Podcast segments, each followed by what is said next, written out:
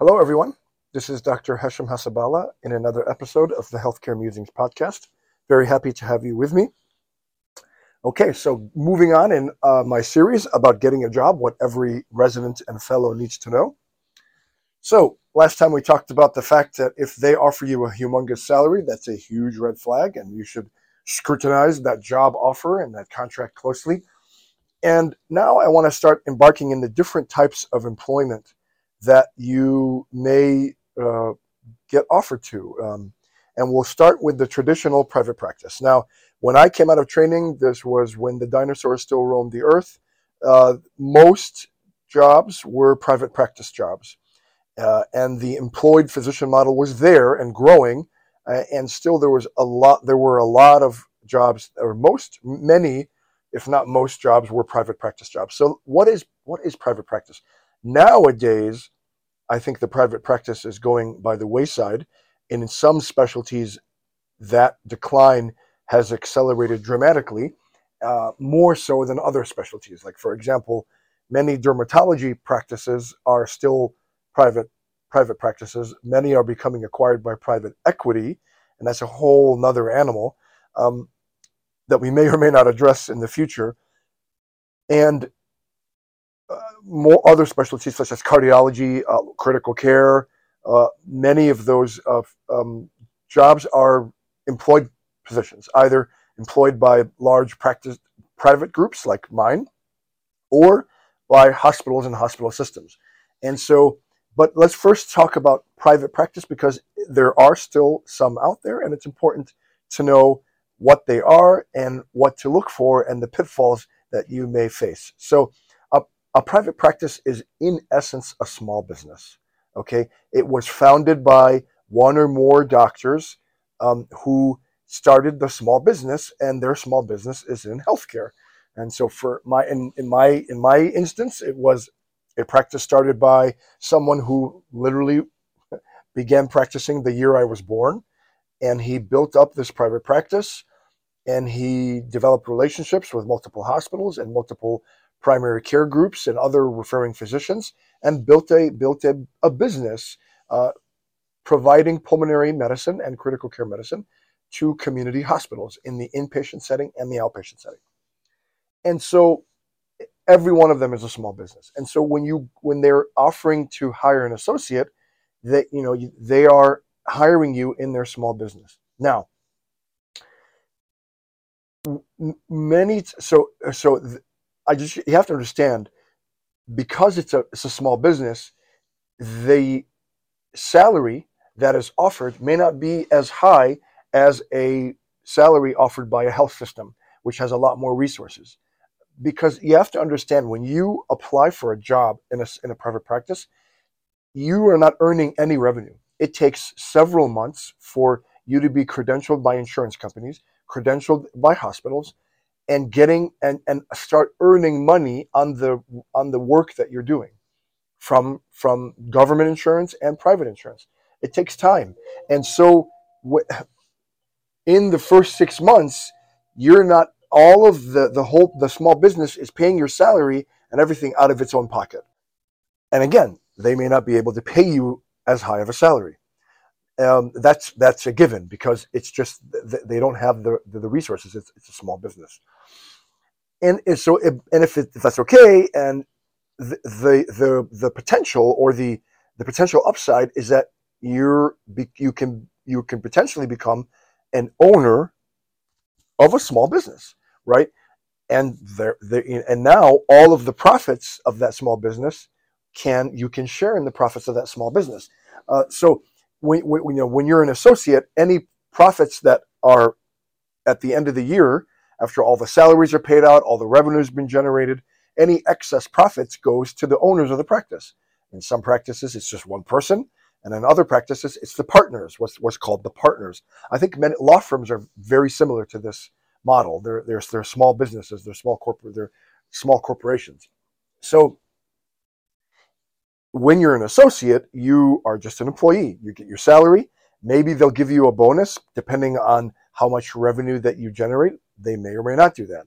And and and then any profit that's left over is divided among the partners, either the owner or or the partners. And so the potential, the great potential is that in, you're in a private practice after working however many years, you can become an owner, a part owner of the practice. And that's the and that's the potential upside. And if the practice is very successful, generating millions of dollars in revenue and millions of dollars in profits, you get you know potentially some some do and others don't but you potentially there's there could be a, a, major financial windfall. And that's the advantage of having a private practice is that you're not quote unquote owned by anyone. You're you're an owner of a business yourself.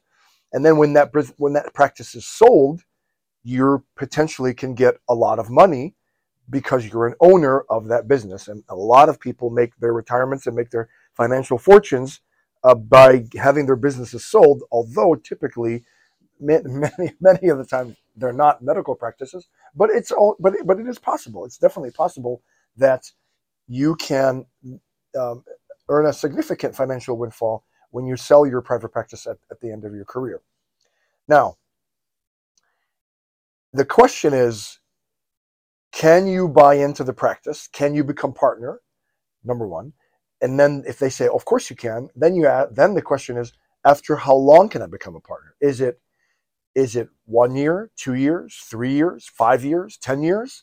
That's that's that's those are valid questions. Am I going to be slaving away and earning all this profit for the owners for ten years before I can get a piece of that pie, or is it two years, three years? I think what's reasonable and what typically happens is about after two or three years, they want to they want to they want to see are you loyal? Are you loyal to the practice? Are you loyal to the business? It costs a lot of money to onboard a new physician to a practice, a lot of money. And it's and turnover is very expensive for any practice, whether it's a large uh, hospital-based practice or private group or a small private practice. Uh, on turnover is very difficult. It's very expensive. So they want to see uh, is there loyalty to this person. Sometimes they have sign-on bonuses. A lot of private practices don't. They just don't have the money to do that. Right? The the bigger systems and the bigger groups are are able are able to afford to give a, a sign-on bonus. But when you get a sign-on bonus, we'll talk about this more in the future. That comes with strings attached. It comes with a with a commitment guarantee, and you have to pay it back if you don't meet that commitment. So, so the, the question is, okay, is there? Can I become partner? Yes, you can. After how many years? If it's ten years, that may not be the best place for you to be, right? If it's after two or three years, that's typically pretty reasonable. They want to see that you're loyal to the practice, and they reward that that loyalty um, by offering you ownership in the in the business. Now the other question is, how do they vet when you become partner after say three years? How do they value the practice? That's key, right? If we've we've watched that show on uh, on television, Shark Tank, right? And when they say I want to give you a million dollars for twenty percent of the business, that means that that person values his business at five million dollars. So how does the how do the owners value their uh, business? How are they going to determine what's called the buy-in? And what a buy-in is is that basically you are paying money for shares in the corporation. And if you pay, I don't know how much money, and you get 20% of the shares of the corporation, that means you own 20% of the business, and you should theoretically get 20% of the profits at the end of the year when all the expenses and the revenue have been you know added and subtracted. That's the theory right? So how do they determine that valuation? And and some if it's reasonable sometimes it's very reasonable. We all we look at all of the assets that we have the the hardware and the the furniture and the rent and everything. And then and then we um, just divide that up and you you buy into it and that's how much the shares are worth that seems reasonable sometimes people will say, oh, well, you have to pay 20% of accounts receivable. Now, let me just explain what accounts receivable is. Accounts receivable is all, all the money that is owed by customers to the business for services rendered. Okay? So, in a medical practice, the accounts receivable are all the bills that have been sent to patients uh, and their insurance companies. Okay? Now, okay, that seems yeah, makes sense here's the rub. I, my I can inflate my accounts receivable by charging, uh, you know, uh, exorbitant amounts on the bill, right? So, for example, if I see you uh, in a consult in the office, I can charge the insurance company ten thousand dollars, but more than likely, I'm going to be contracted with the insurance company. I'm not going to get to paid ten, not even close to that. I'm going to get paid three hundred dollars, but my accounts receivable is ten thousand dollars, right?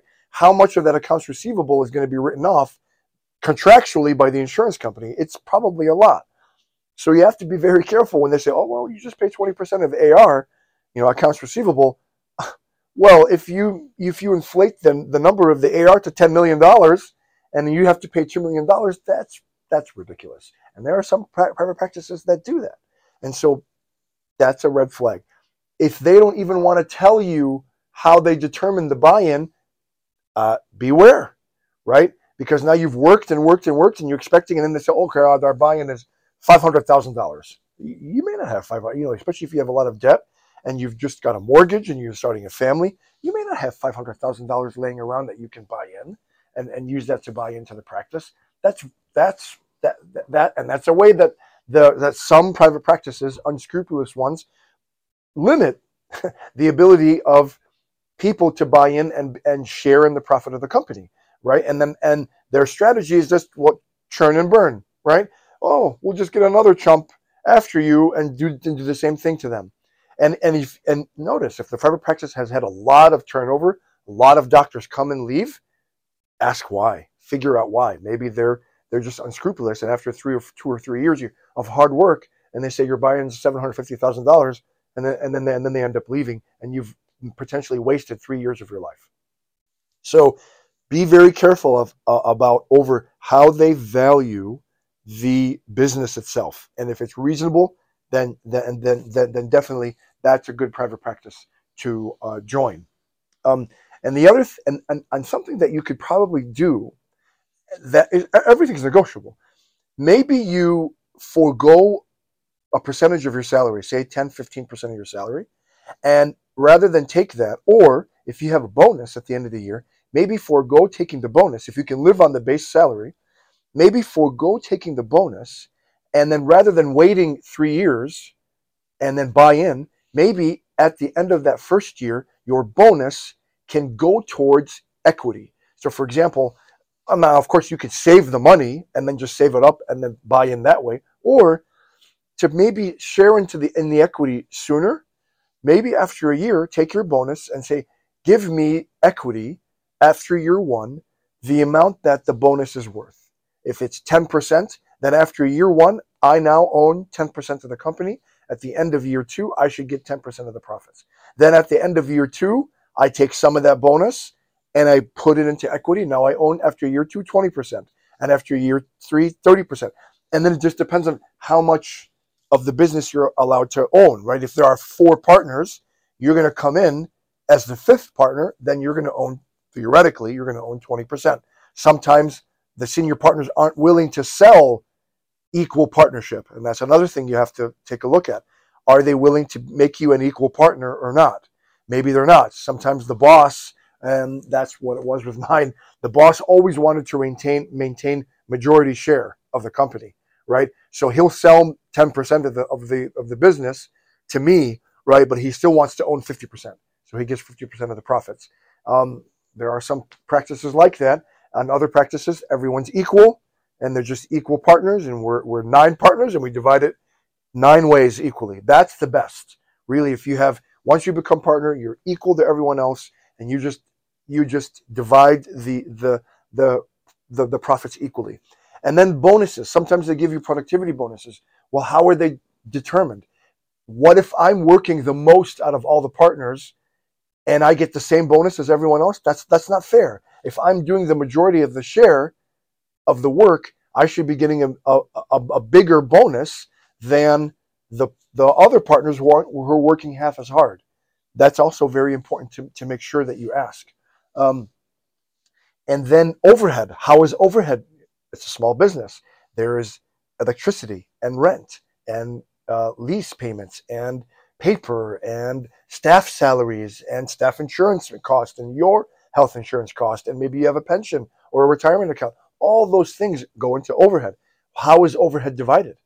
I mean, if is it divided equally among along all of all of the the partners, or is one are you paying more of your overhead, which takes away from your profit if you if you become partner?